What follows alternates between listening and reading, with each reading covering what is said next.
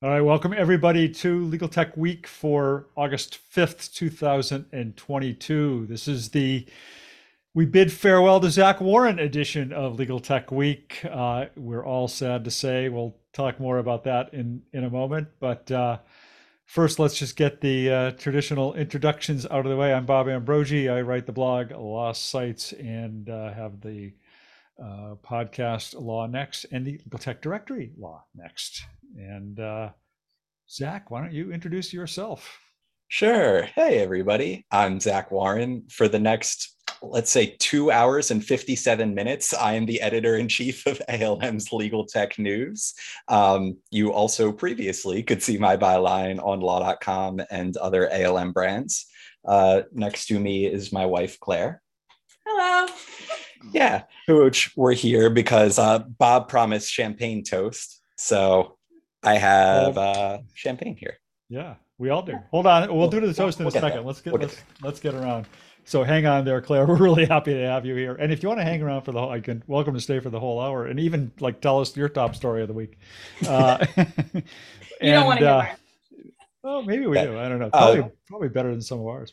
Uh, she's a working pediatrician. Probably not a happy story would be the Uh, top story. All right. all So right. you don't you don't want that. yeah, no, not a happy story like the Alex Jones discovery story. Yeah, right.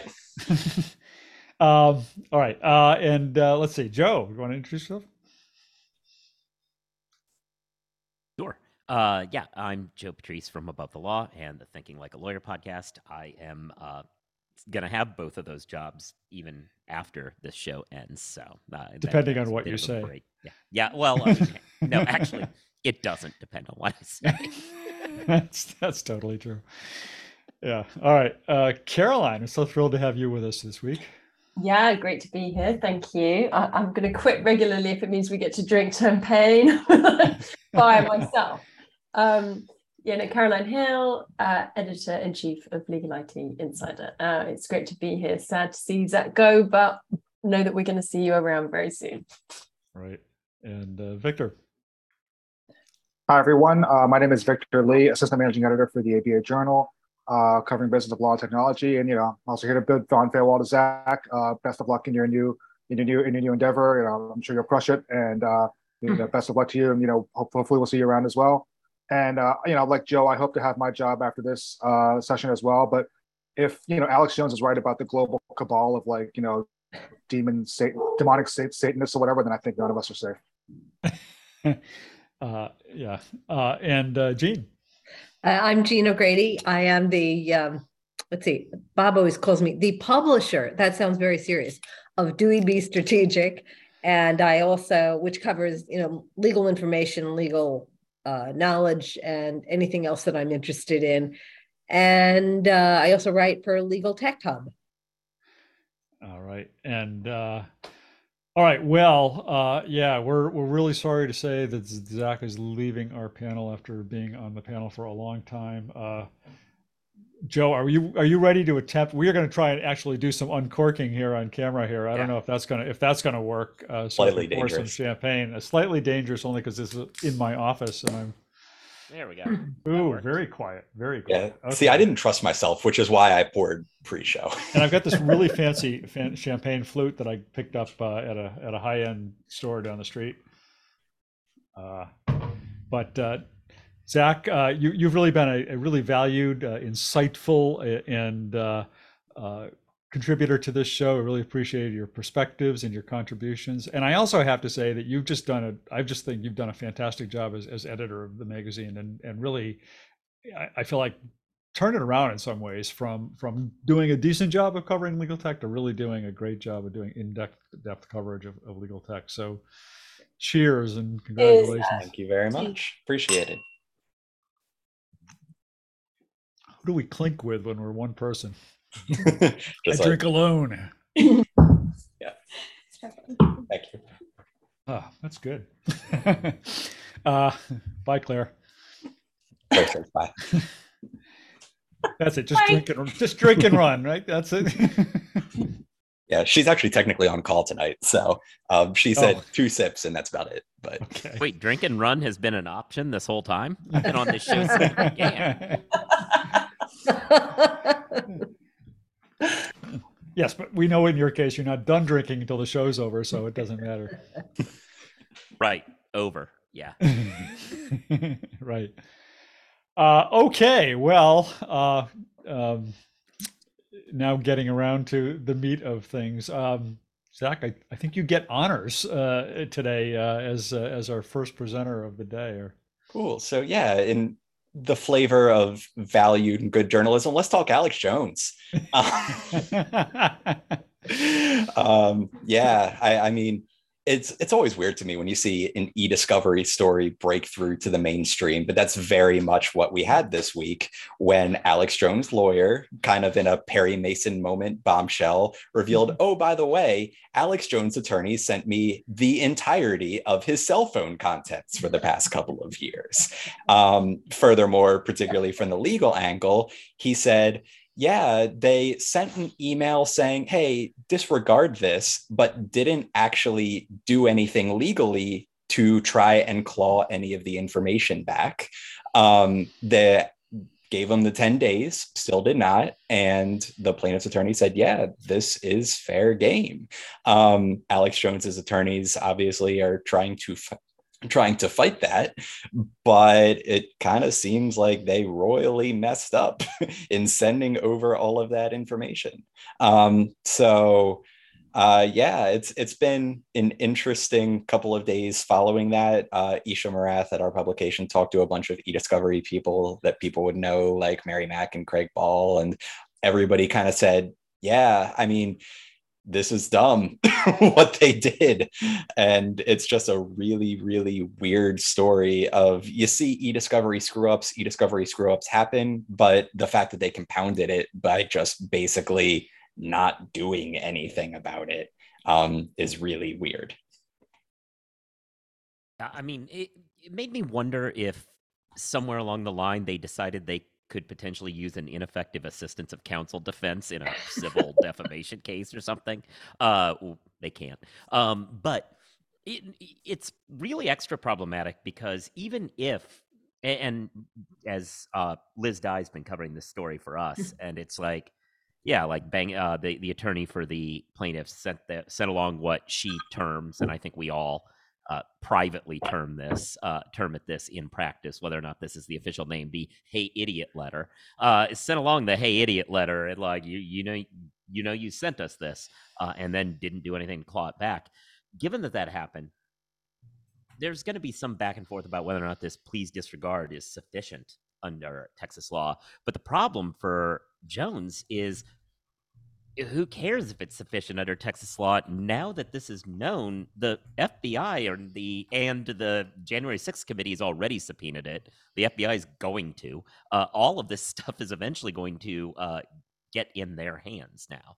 Uh, and there's also ethical concerns because putting aside whether or not this should have come out, it seems to suggest that Jones's lawyer was comfortable with him perjuring himself on the stand multiple times with information that he knew to be untrue as a lawyer because he had possession of this. Uh, it it's real bad. Uh, he, and like the they, have a potential argument for maybe this shouldn't have come up in this hearing because we did enough to claw it back, and that's uh, only the very beginning of their problems.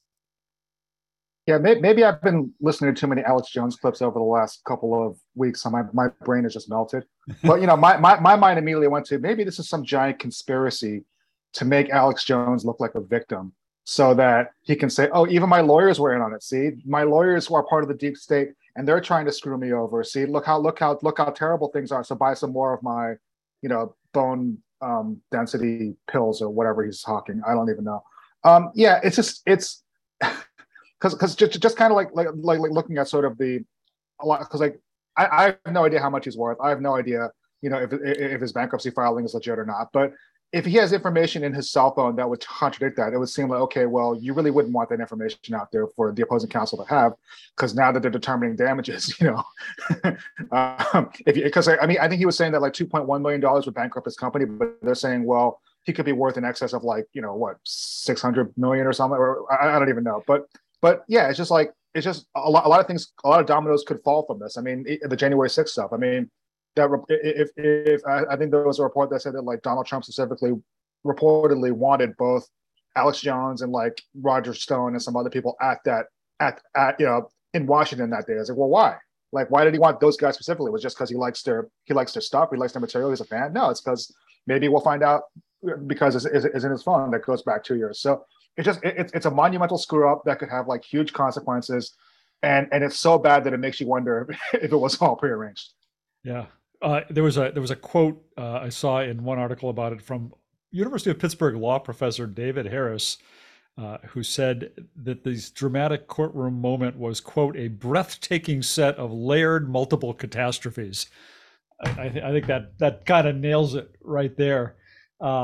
It, but uh, it, it's also interesting, uh, kind of Zach, is to your like kind of original point of the the the uh, spillover of, of legal tech into the into the world at large. Uh, we we don't see that so often. Yet, just last week we were talking about uh, the story of uh, of you know Elon Musk's supposed affair with a, a legal tech company founder. So uh, here's a couple of weeks in a row in which uh, we've seen this bridge between our insular little world of legal tech and uh, and, and, the rest of the the rest of the world. I will say you mentioned Craig Ball. Craig Ball wrote a post on his Ball in this court uh, blog, which kind of goes into a lot of detail, kind of analyzing analyzing the the Texas rules and, and how this played out, and it really helps kind of put it in perspective from from a lawyer's point of view, and just makes you realize all the more how Jones's lawyer just effed up on, on this. It just seems. I mean, either either it's a conspiracy, as Victor says, or he just really screwed up. That was one thing when we were talking to him too that he really did emphasize is people screw up discovery. Like discovery rules are pretty complicated, a lot of intricacies. Like I see Mark Palmer has a bunch of questions that are arising out of this in the chat, which I think are very good ones. But the overall point is because there are so many questions, there are so many ways to screw up, these things will happen. However, with that said, there's if you're a counsel who's trying to not do this, you have to realize that you have to be like cognizant of the fact that sometimes you screw up. And when you do, try everything in your power to rectify it as quick as possible. This isn't just going to go away like, oh, I'm going to put my fingers in my ears. Maybe they just won't look at it and everything's going to be okay. No, you have to be proactive in trying to like either snap something back or figure out something to collect that data. It's just kind of that's kind of the most wild thing to me, isn't the fact that it happened in the first place, kind of the fact that they let it go on long enough so that it could be a smoking gun at trial. I was still surprised though that they did this, given that we what we know of the discovery process and litigation, and you know, I, I take Joe's point entirely in terms of the, the total monumental screw up. But I was my, my first take was how on earth could he have this just like surprise big reveal in court, right? With like not get bearing in mind that the the, the hoops that you have to go through to, to file evidence. And it, I mean, I need to read the post that you're talking about, Bob, to explain the Texas law specifically. But I was just like, how on earth could he just do this ta-da in court with like no notice of it? It seemed incredible. That that to me, as a former litigator, seemed pretty incredible. With no, you know, yeah, anyway, the whole thing's just a mystery. Right, and as several people have said, those kind of Perry Mason moments just just don't happen anymore because that's exactly why we have these rules of discovery or disclosure or whatever you want to call them. Um, yeah, you don't just suddenly go, "Oh, surprise!" as much as everyone might want to. Yeah. Um, well, uh, I guess maybe we've we've uh, beat that into the ground, but. Uh, I, we're, we're realizing that our, our panel of, of ace journalists here forgot to ask Zach the, the most important question, which is where the heck you going, Zach? yeah, I, I, probably should have mentioned that off the top too, but uh, just a little too focused on the champagne, I guess, or anything else. Um, I'm headed to the Thomson Reuters Institute, where my official title is going to be Enterprise Content Manager, Tech and Innovation. But practically, what it means is I'm just kind of the Thomson Reuters Institute's tech and innovation expert for anything they need. So I'm going to be doing a bit of writing, um, helping out with some of the research, doing some speaking. Um, some of my stuff will be to the Reuters legal site, but for the most part, it's going to stay with the Institute. Um, previously, if you had worked with David Curle at all before he left for Kira slash Litera in early 2020, um, essentially that's the same exact role that I'm going to be going into. So I will still be around legal tech, not quite the journalism side of things, so since it'll be a little bit more thought leadership, but there will be a heavy element of talking to the same people that I've been talking to for years, kind of hearing about what is the future of law, what are some of the trends that people should look out for, and um, just kind of being not so much a futurist, but t- talking with very smart people about where they see um, not only the legal profession, I should say, but also some of the other Thomson Reuters verticals that they work in, going to be doing some more in tax, some more in government, some more in ESG as well. So um, I'm excited for it. It's a way to build on what I've done here at LTN, but kind of expand my horizons a little bit into some of those other verticals and also just do some more of the grander thinking stuff i guess you could say as compared to trying to keep up to with the day-to-day news which i do enjoy and will keep reading but i think just ready for another challenge right now. Yeah it sounds perfect perfect for you uh, zach and they're, they're lucky to have you and uh, uh, we uh, you're, you're, welcome welcome to come back anytime and and, and uh, comment or, or talk about uh, whatever you want to talk about on this panel for sure. Yes, walk in the hall, walk through the doorway. yeah, yeah. We'll, we'll, give you we'll give you a key. I appreciate it. And yeah, especially as I, am really excited about doing a little bit more in the research side because that's something I dabbled in in ALM, but especially I got an MBA a couple years ago and I have a little bit of an ana- analytics background too. So being able to dive in more will be good. And when some of those like tech related surveys will be coming out, um, I'll probably be the point person for interviews on the other side of the mic for stuff like that. So um, you'll you'll be hearing from me for sure. All right. Well, a tip: don't don't give an interview to anybody on this panel except me. just uh, getting in there first. I like it. Yeah, it works. Just just saying. Yeah. Um, or maybe maybe Caroline. She's in the UK. it's, who buy, it's who buys the most drinks. I'll, I'll go three. Oh, did you say that on the record? That's supposed to be off the record. Uh, all right. Well, um, speaking of Caroline, uh, you've got a story that I, I sort of related to the, the Alex Jones story uh, this week, insofar as it involves evidence in court and all that sort of stuff. Uh, do you want to talk yeah. about that? Yeah, it's, a, it's another one of those sort of yeah court court cases spills over. So um, it's quite bizarre, actually. So it was a former Jones Day private equity partner. This is a fairly long-running case. It's been going that they they they filed the claim form in 2019, but what happened this week was that the lawyer from Jones Day got found um, to be in contempt of court for deleting evidence because he instructed um, the IT director of the company that he was working for to delete an app called 3CX, um, which is a some people I wasn't I'm not actually I've not used it, but anyway, it's a business app. It's used for text, voice, voice messages. Um, and it was very so so I'm a former litigator and I, I found the judgment to be it was kind of one of those quite crunchy ones where you have to be careful when you're writing it because he found him to be criminally in contempt of court. So he's very clear to mention that it's criminal, not civil. Um, and also, he didn't find him to be in contempt on all counts. What he did find was that um, he was in, he intentionally interfered with the administration of justice by deleting electronic documents. So he didn't. Uh, so a, a, search, a search, it is a discovery story. So a search order after um, the claim so I, I don't know how much we want to go, go into detail but it relates to online groceries and and there was a kind of competitive process.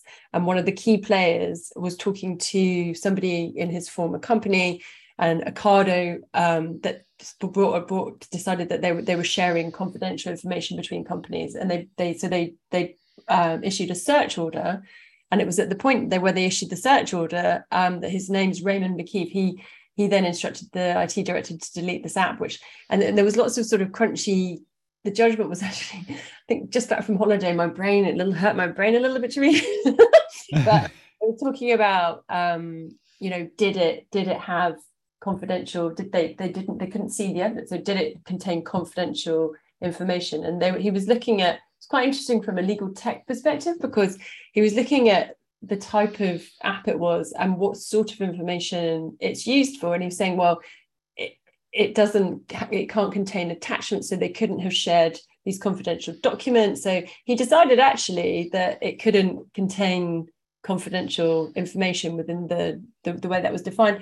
And then, but the other thing is, um, it, it contains 3CX contains um, a burner. What do they call it? A burner. Someone else on the, someone else here might know, but basically you could destroy it like that. And they had referred to that in previous communication as to why they were using 3CX. That it, you could just destroy it like that. It was it was actually in um, in both in both under um, when they gave testimony, etc. But he just the judge decided that burner box. That's it. The judge decided that um, that they hadn't convinced him beyond re- reasonable doubt that that was why they used this app. Anyway, it was it was it's just weird. I'll post I'll post rather than going on about it for too long. I'll Yeah. post I'll post I, about I it. put the I put the link in the Oh, uh, chat already. Yeah. I found I found I found him personally. I mean, uh, but, but to be fair, superficial reading. Um, he seemed the judge seemed to be fairly kind, in my opinion, given some of the conversations that had been had, and that they deliberately. But there were lots of other things I haven't gone into that perhaps went more in their favour. So, but yeah, it was interesting. So it sounds like it's sort of a spoliation case, but without really being sure that anything was spoliated, if that's a word, if that's a verb.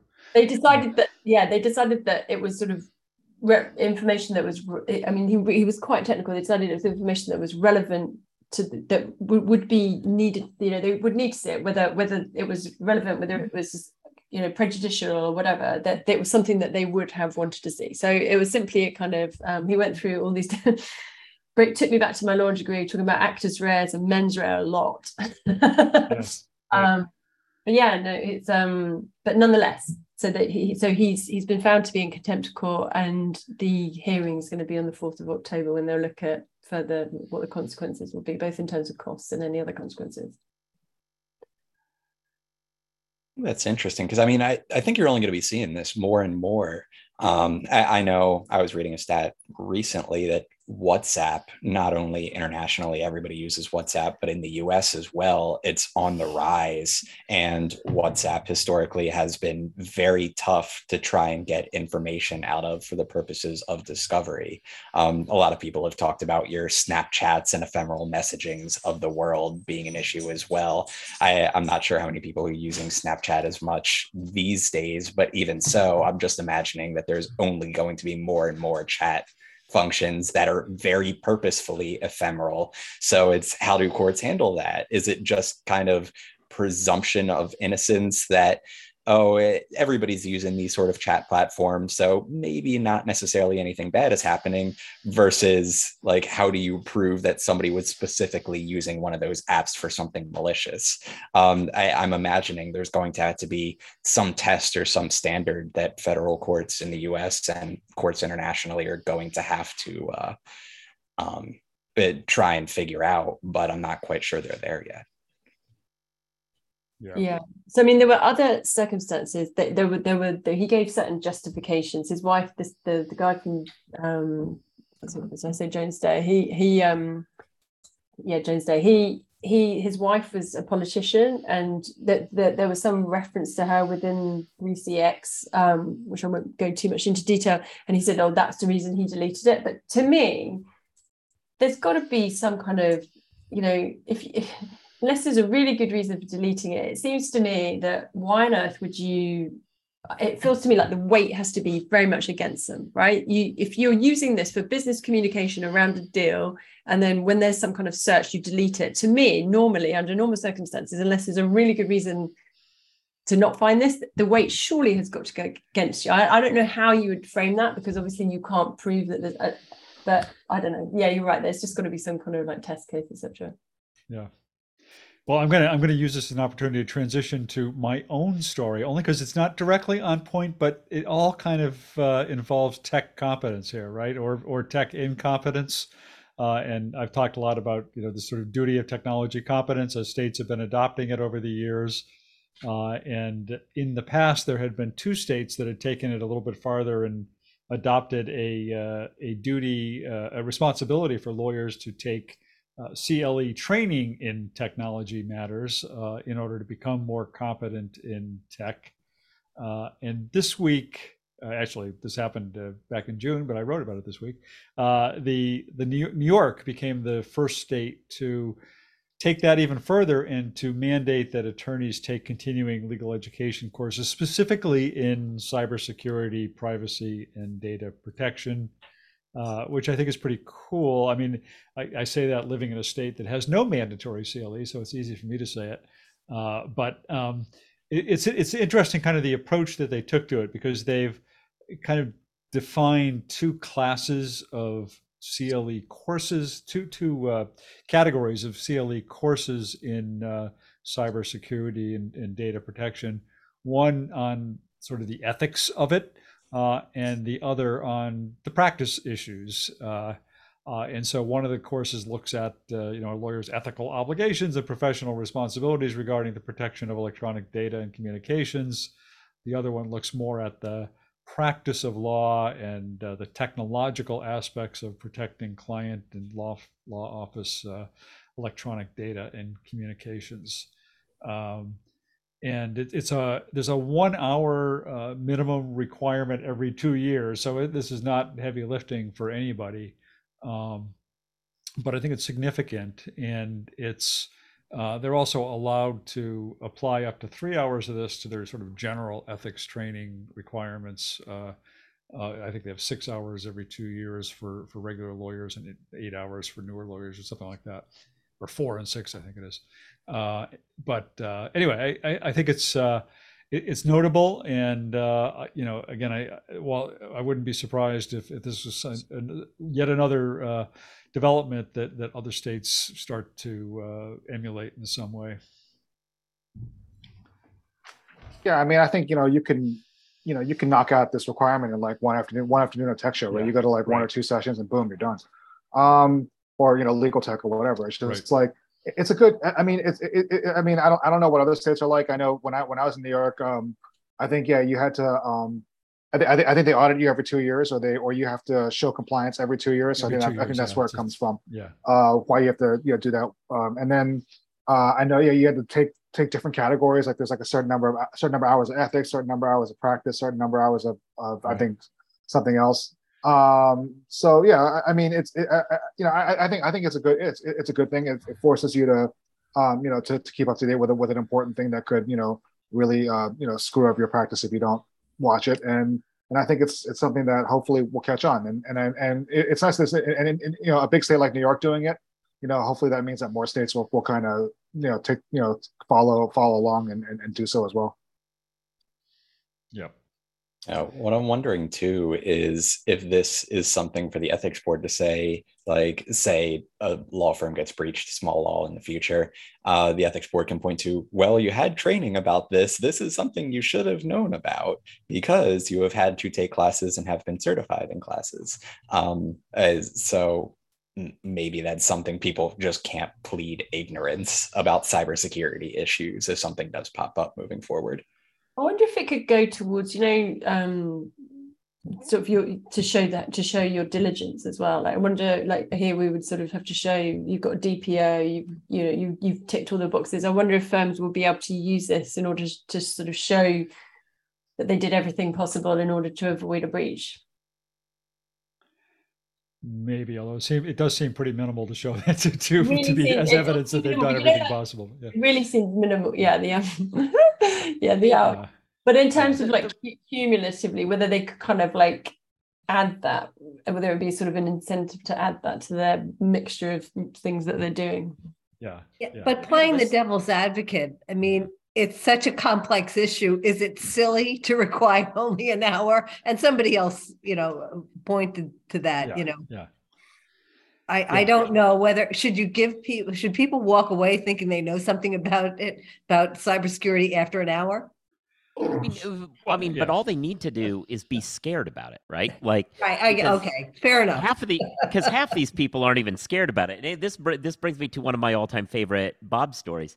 Uh, early on in me uh, being a writer, I was live tweeting about some legal tech uh, panel where somebody was talking about like mandatory CLE for tech.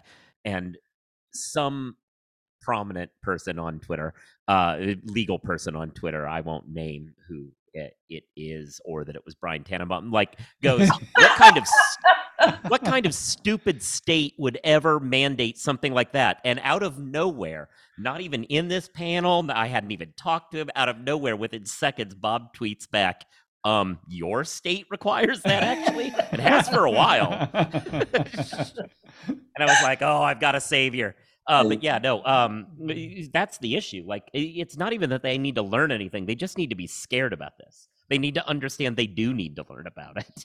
Uh, and maybe if they hear like two horror stories, that might be enough. I think that's a really important point. I mean, I, I think I, have I've made that point myself in the sense of saying a lot, a lot of, you know, technology competence. I mean, you're not going to get every lawyer to be competent in technology, but it's more at least just sort of making them know what they don't know or what they need to know more about. Or I mean, you know, as you say, just just putting them on alert. I'd be scared if they. I'd be scared if th- this does more than the firm giving them pen testing, and you know, like they should already be scared, right? They should already know that they're being put under the microscope and that they're going to be sent, you know, that they're going to be encouraged to click on, you know, links. But, You know, they should. I, I'd be terrified if this is the the thing that makes them scared personally but but i take your point joe 100% everything's better like if hopefully if maybe it'll catch even one or two but yeah.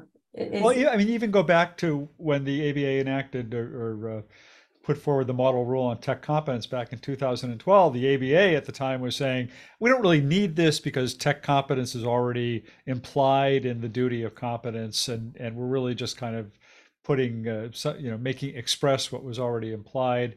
Uh, but uh, and so in theory, lawyers should have already been thinking about tech competence well before the ABA did this, but they weren't. And simply by putting that into the rule, I mean, it's taken a while, it's taken a while to trickle down, but I think it has raised mm. uh, awareness and, and, raised thinking about this. So there is something to be said, I think, for just making official some of these things, even if they don't really have a whole lot of, you know, direct impact. I, th- I think they they they have some trickle down effect and cumulative effect, hopefully.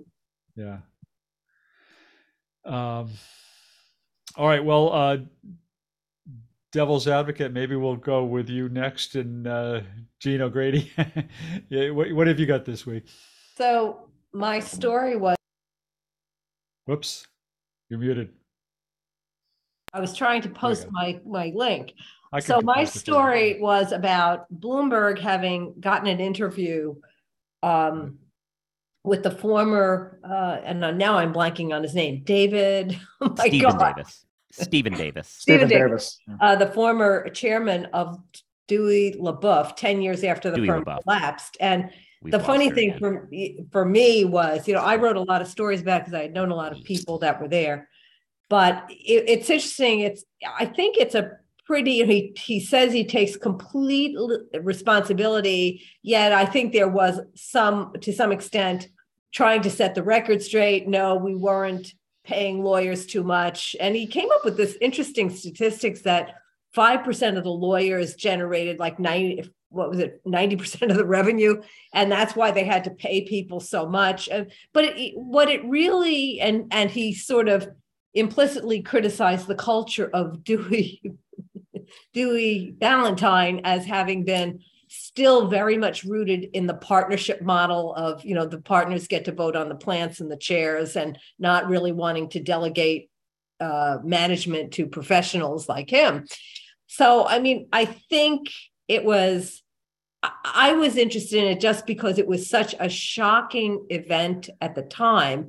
You know it was the first firm you know he, three of the executives were indicted uh, it was the first bankruptcy by a law firm. There were, you know, all these allegations of cooking the books and stuff, and yeah, and lots of people. I mean, I had friends who com- who had been there for years and completely lost their pension. You know, they they thought they had a pension and it was gone. You know, so it was something that you know really really had a big impact on the on the legal community. But again, tying it to today has the legal industry learned from that you know are are there's something that is so fragile about the partnership model given that you have to recruit people who can walk away. They have no they have no t- no actual tie to the institution, no loyalty to the institution. The ins- and and I heard Bruce MacEwen say this once at a talk. He said law firms exist until December 31st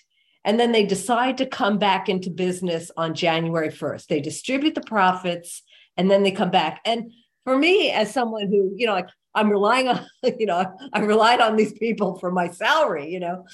Uh, and, it, you know, another thing is that I mentioned in, in my post is do people who go to look at work at law firms really take do a lot of due diligence in terms of understanding the finances of the firm. How how, how well can they? Just because you're an AmLaw 100 firm doesn't mean you're going to be around next year you know? So it was you know I, I thought it was an interesting interview. And of course it was full of david lat making david lat snarkisms. Well that makes it worth watching just for that. Yes. Yeah. I thought your point, Jean, about culture was interesting. So we've Yeah. all started, you know, the the reasons, the sort of the the many reasons financially, the, all of the screw ups financially. But it was interesting that one of your conclusions, or the the the, um, documentary, the lack of cultural glue that ultimately was so damaging. I thought that was really interesting. Right. Well, I've been through two mer- law firm mergers, and the, the the joke, the hilarious joke of merger of equals. Like it's there's always people vying for dominance. There is there's no such thing, and getting firms where basically everybody who owns the firm own, thinks they own the firm and you know it's not like you're actually incorpor- merging two corporations that have an entity you have what 600 owners on each side who think they they can define the culture of the firm. So i mean it's it's really i mean i have wondered this for years. Can law firm partnerships are they are they really viable into the you know th- are they going to be around at the end of the 20, 21st century? I don't know. And it's such One- a one relevant thing- to be asking. Sorry, Joe, you go. Oh no, I was just going to follow on the culture part because one of the more interesting uh, bits of analysis towards the end of the documentary, uh, a bit of analysis that's made is if this merger had happened in 2002, that firm probably still lives. It was largely because they tried to merge two different cultures and couldn't build a cohesive new firm culture by the time the economy fell apart that killed them and that if they gotten another four or five years of life before that, they probably would still be here. And eh, the more I thought about it, the more I was like, yeah, uh, I knew people who were in on both sides of that merger, and yeah, I think think they absolutely would have still been around had they had a few more years. Hmm. It must be such food for thought right now with the volatility as it is you know and and and with so many firms trying to redefine themselves right? And there's a lot of there's a lot of sort of you know gonna or gonna be a lot of merger activity and people looking at their own culture and you know it, it it's such a such a junction isn't it for people? And i think this is a really really timely food for thought right? In terms of of of how firms move forward and holding on to what's really valuable yeah because i think especially now the thing that people are seeing is that firms had done so well with uh, corporate deals until now and now deal work has slowed down so much. I think everyone's feeling a lot of you know a lot of the big firms are feeling a lot of vulnerability due to that slowdown. And then there's also i think to some extent the the lack of long-term investment in technology to transform. I mean everybody's everybody talks about innovation. I, and in fact, what they do is they do little pieces of innovation, but nobody actually innovates the organization. They they innovate and and and come up with new technologies for tasks, but they they have never. I mean, to really innovate, you'd have to tra- completely transform the organization. and that but that's what i was thinking about because you know i've been to some talks recently where a really brilliant talk where the guy said a keynote speaker said you we're asking ourselves the same questions and we're, we're asking ourselves the wrong questions and we're getting the wrong answers. What you need if you want change you have to completely reinvent the people who are in charge right? Because otherwise you're going to continue to they gave tons of examples. It was it was a really great speech. But this is that's what i mean about this is quite timely right? In terms of that cultural glue right? So how do you you need to be very careful. You need to be very like I, I think that you can't. Te- we all talk about this time and time again about how technology means nothing without cultural change, right? It's just you're just going to pay money and then just get blocked at every instance. But this was a really timely reminder that you know about the fragility of and the and the importance of culture. That's exactly why I think so many law firms are threatened by the regulatory reform movement in this country mm-hmm. because it's uh, an opportunity to change the the organizational structure around the provision of legal services in a way that uh, is a complete threat to the law firm model. Uh, did you see that letter that where that article that was posted this week by some California lawyer on you know all about how the whole like regulatory reform and, and access to justice movement is like a corporate conspiracy. It was like yeah. I mean, alex jones could have written this letter. Uh, i didn't it, see that one. Oh, it's it's it's well he's uh, not he's not very big on lawyers right now so no no well he wouldn't he probably wants to avoid that. Yeah. He might have written it ghost written he might have been right yeah. But i i mean it was just outrageous. I mean it was attacking the uh the uh, what's called? The institute for, for the advancement of legal studies or whatever it's called in in, uh, in Colorado as as being like you know controlled by corporate bigwigs and in the pocket of big corporate bigwigs and you know this the, the whole sort of uh, this whole story about uh, there being a justice gap in the country is essentially fake news and doesn't exist and it was just a crazy crazy piece. I mean crazy. Well written, but crazy. and and actually, those new structures. One of the things that we've seen here, where obviously we've had been able to do it for a while, is we've seen the birth of entirely new structures. You know, which and actually that that is much easier than trying to reinvent. You know, so the so the ones that the ALS ALSPs, you know, Elevate or whatever you might, you know, they they've been able to just reinvent the way that law is delivered but it's just the law firms you know the more traditional organizations that I think will find it hard to to reinvent themselves. Yeah, yeah. Yeah, I mean, for me, I, I thought what I thought was interesting about the whole Dewey thing is that I mean, I, I I wrote like sort of a retrospective, you know, after it all happened, and everyone I talked to was like, oh, well, the big takeaway from Dewey is that we're not going to see these gigantic guaranteed salaries anymore. That's done. That's over with. There's no way firms can do that anymore because they'll just they'll just collapse under the weight of them, and there'll, there'll be another Dewey. And then, sure enough, now we see like all these big salaries coming back and people getting these big guarantees and people getting huge, huge, you know, offers to jump to to to to, to move laterally and whatnot. And just like, where does it end? I mean, I know I know that um, you know, hope you know, I mean, you know, we, we haven't had we haven't had a recession in a few years now, and you know, whether or not we're going to slide into one is is debatable, but at some point, you know, the bubble's going to burst, and there's going to be a firm that's going to be sitting on like sort of like what Dewey was sitting on. You know, a bunch of partners making you know, multi-million dollars. And then what do you do when the when the work doesn't come in? Yeah, so can Speaking I just want to wrap before? Oh, go, no, you finished. Go ahead. Oh, oh I was just going to say, oh, this was t- it's meaningless. Uh, but speaking of one of those partners in that documentary making way too much money, they keep using the same picture of Ralph Ferrara, and in that picture, I'm the person to his right, and they've cut it Are so you that serious? I'm not visible. Yeah, oh, well, because he and I did a panel about um, about some SEC reform years ago, and I'm the person sitting right next to him, and they just have the picture of him, and I'm like, just zoom out a little more. Yeah, anyway. Oh wow. Well, I, I have my my funny story is that you know I started my blog in 2011, and I immediately got a call from someone at Dewey Bound, Dewey LeBoeuf saying, you need to change the name of your blog because they're going to think it's coming from uh, Dewey LeBoeuf. And I went and I spoke to a, an intellectual property attorney and they said, no, just put a little asterisk explaining what your Dewey is. But the punchline is at that point, who would have known that my blog would outlast I'm glad I didn't change the name. and, and probably better known at this point. Um, all right. Uh, let's see. Victor, uh, what do you got this week?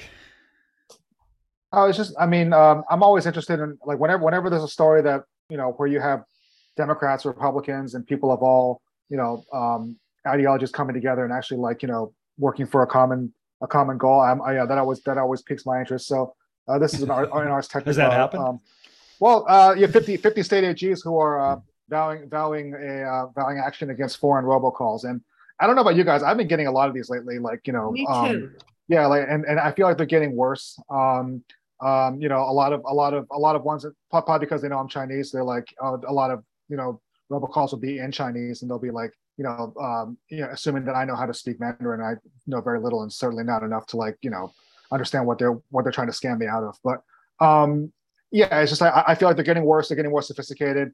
You have a lot of um, I think one time I got a robocall from something that said U.S. Homeland Department of Homeland Security, so I freaked out a little bit.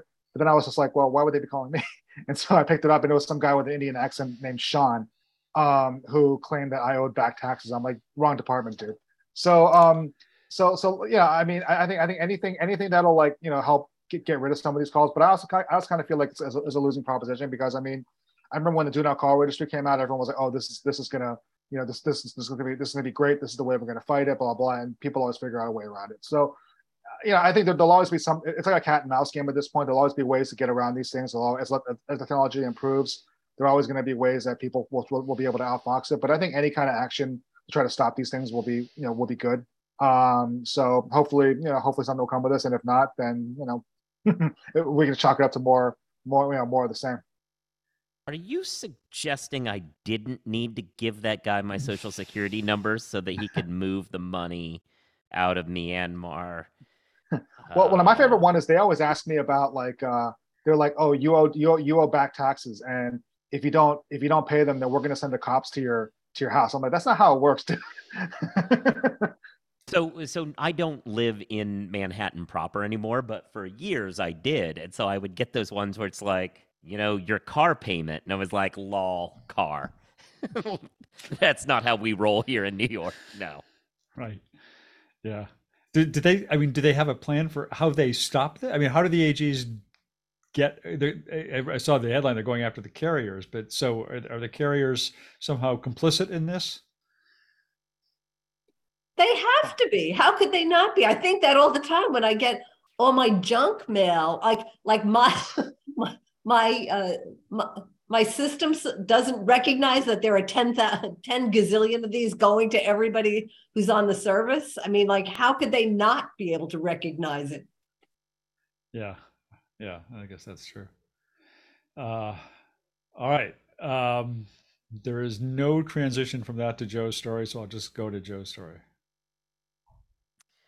Yeah, uh, that that's that's fair enough. Uh, let me put my time code in. As Joe remembers Um, what it is. Oh, okay. Good for yeah. you. For So yeah, no. codes. So uh, my little thing. No, I'm just putting the time code in the uh, in the little Yeah. chart. Um, but yeah, no. So my uh, story today, not a huge thing. Uh, just Ironclad has uh, unveiled Insights, which is their new data analytics about, you know, what all your contracts are doing within your company. Uh, and it got me thinking because we've we've had analytics as a buzzword for a while i think. I think we've we've gone through the ai buzzword fi- you know cycle and now we've had like an analytics buzzword cycle. Uh, but one thing that struck me about the way they talked about their analytics that was interesting to me and maybe it's just a transactional side and doesn't have the same power within other fields like litigation but they talked a lot about building their building their system around different departments being able to get access to analytics from them. Uh, and I'd heard this when I was at Clock from some other vendors too, in different, just in analytics, but in, oh, you know, we design it so it can be used by, or we design it so people can get insights from, whatever. But people talking about the idea that what they want their system to now do is create you know the, the lawyers can get what they need out of it the hyper technical data that they need but also sales can get what they need out of it. Marketing can get what they need out of it yada yada. And it struck me that maybe the next cycle that could be coming and maybe it is just in the transactional side is this kind of democratization of analytics that what we're going to start hearing more about is building a system that is usable by different departments and customizable for those different departments. and maybe customizing is not the wrong word. That might be too technical. Or something that where they can get what they want from it. Uh, Mhm. I've I've been scolded by somebody that when I say customizable, that means futzing with the code as opposed to being able to create your own reports. Whatever. Point is that, uh, and is that going to be a new trend? At least within the transactional side, is that our new buzzword? Uh, so thing to look out for uh, was all I kind of took from it. I, actually do think that's starting to happen because I know that there are people who have like you know data oceans, and then you go in and you you select the the the uh, data sets that you want from the the data lake or whatever it is, and you you know so if if I wanted to take business development data and look at you know what if we get a new client and they're going to go before a, a specific judge how what's our history with that judge? What's up do what have we created documents related to i mean i think it's both litigation and transactional but have have our deals ever ended up in litigation? I mean i think there's a lot of interesting questions when if you took both your transactional data and your litigation data and you took your internal data and and compared it to or merged it with external sources you could start asking a lot of interesting questions. But you're absolutely right. Everybody does not want to ask the same questions. Everybody has their own use cases. But i think the issue is are it goes back to the culture thing.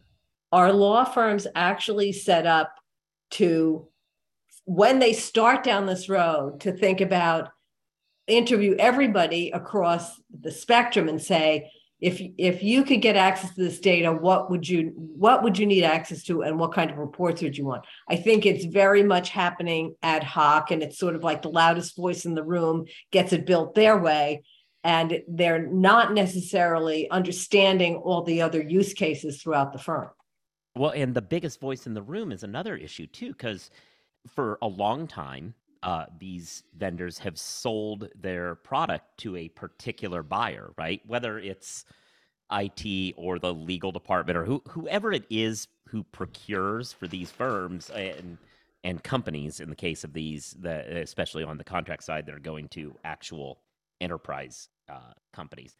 Uh, somebody's in charge of that, and now is this it, what's interesting to me about this whole idea that democratization might be a new buzzword is if i'm trying to sell my wares to the you know the in-house legal department i'm going to hype up all the cool things i can give in-house legal. But if we're now moving into a world where we say we can give you stuff and other people other stakeholders in your company that you don't understand, we can give them stuff too.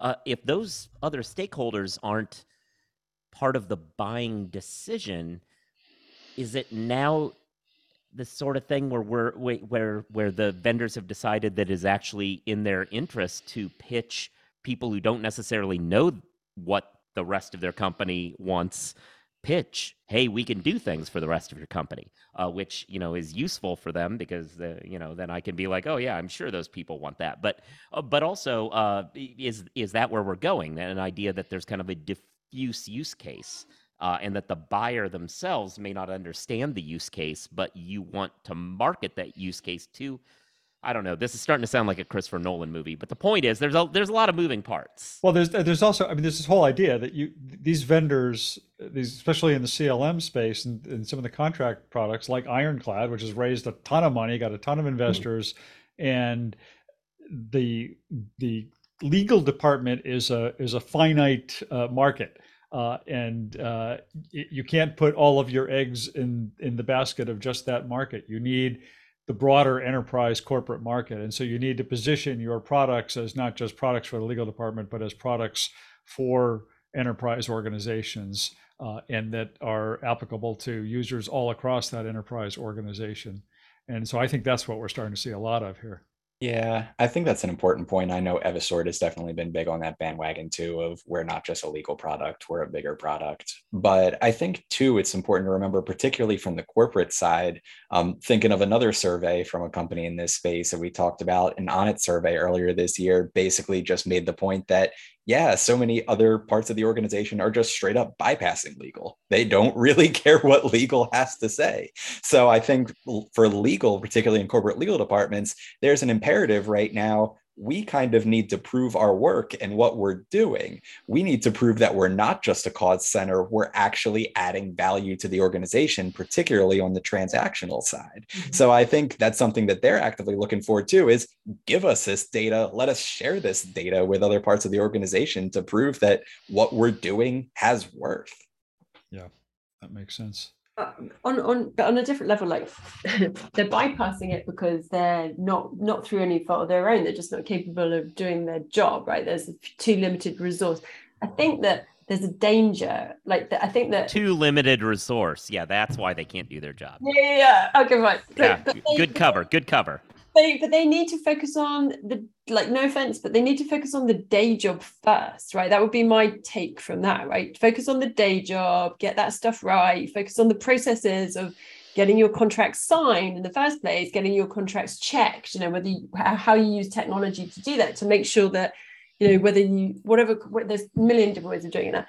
But and then once we've got that in place then we start worrying about what the contracts but but they seem to be so far off some of them doing the basics that for me that to then start thinking about what this all tells us is putting the cart before the horse. Yeah. Well we know zach has to go clean out his desk and then there's the big going away party that alm is going to be throwing him. So uh, but uh, in honor of josh lennon uh, who, who joined us late and wanted to uh, celebrate uh, zach uh, let's toast one more time to Zach and wish you uh, all the best going forward. Cheers. Cheers. Thank you very much. Cheers. It's been fun being a part of the panel. Thank you again for inviting me on, Bob. And I know I will still be watching. Well, you can join too, Zach. You can join. when, when I've got something relevant to say, I will. Good. And we'll see you at ILTA. A lot of us will see you at ILTA anyway. You will? Oh, You'll be at ILTA. Great. Yeah, I will. That's actually a that, that's actually real quick a that is real quick a question in the uh, chat that I was about to answer by typing, but we may as well say it now. Who all is going to ILTA? I mean, I'm there. I am. Caroline's there. Bob. Yeah. Jean. Yeah. All right. Yeah. So, Victor, is that a no for you? Yeah, I'm. I'm not going to be able to make it. I actually okay, have some so, travel. I have, I have some travel plans coming up uh, that I'll um, I'll be I'll be I'll be out of pocket for for, for most of most of next month actually. Oh, shame. Maybe could we could we make Jesse happy and like just schedule all of us in one room at the same time and let her. Yeah, I mean that's what that's what I was trying to do, uh, and Ilta didn't want to uh, give me uh, a suite to do it with. But do yeah. we need a suite? Are they? We could like sit in the coffee shop or something. All right. Oh yeah. We should we should talk about that. that's about true. that. That right? place that place does have stuff. Yeah, I know. Um, we should talk about a, that. I've got a calendar up. Yeah, we'll we'll talk about that offline. Yeah. Okay. All right. All right. All right. Uh, everybody, have a great weekend, and uh, hope to see you back next week. Uh, and we'll watch for you in the audience next week, Zach. We're going to be taking attendance. So Sounds good. oh, bye. Bye. And come back, Carolyn.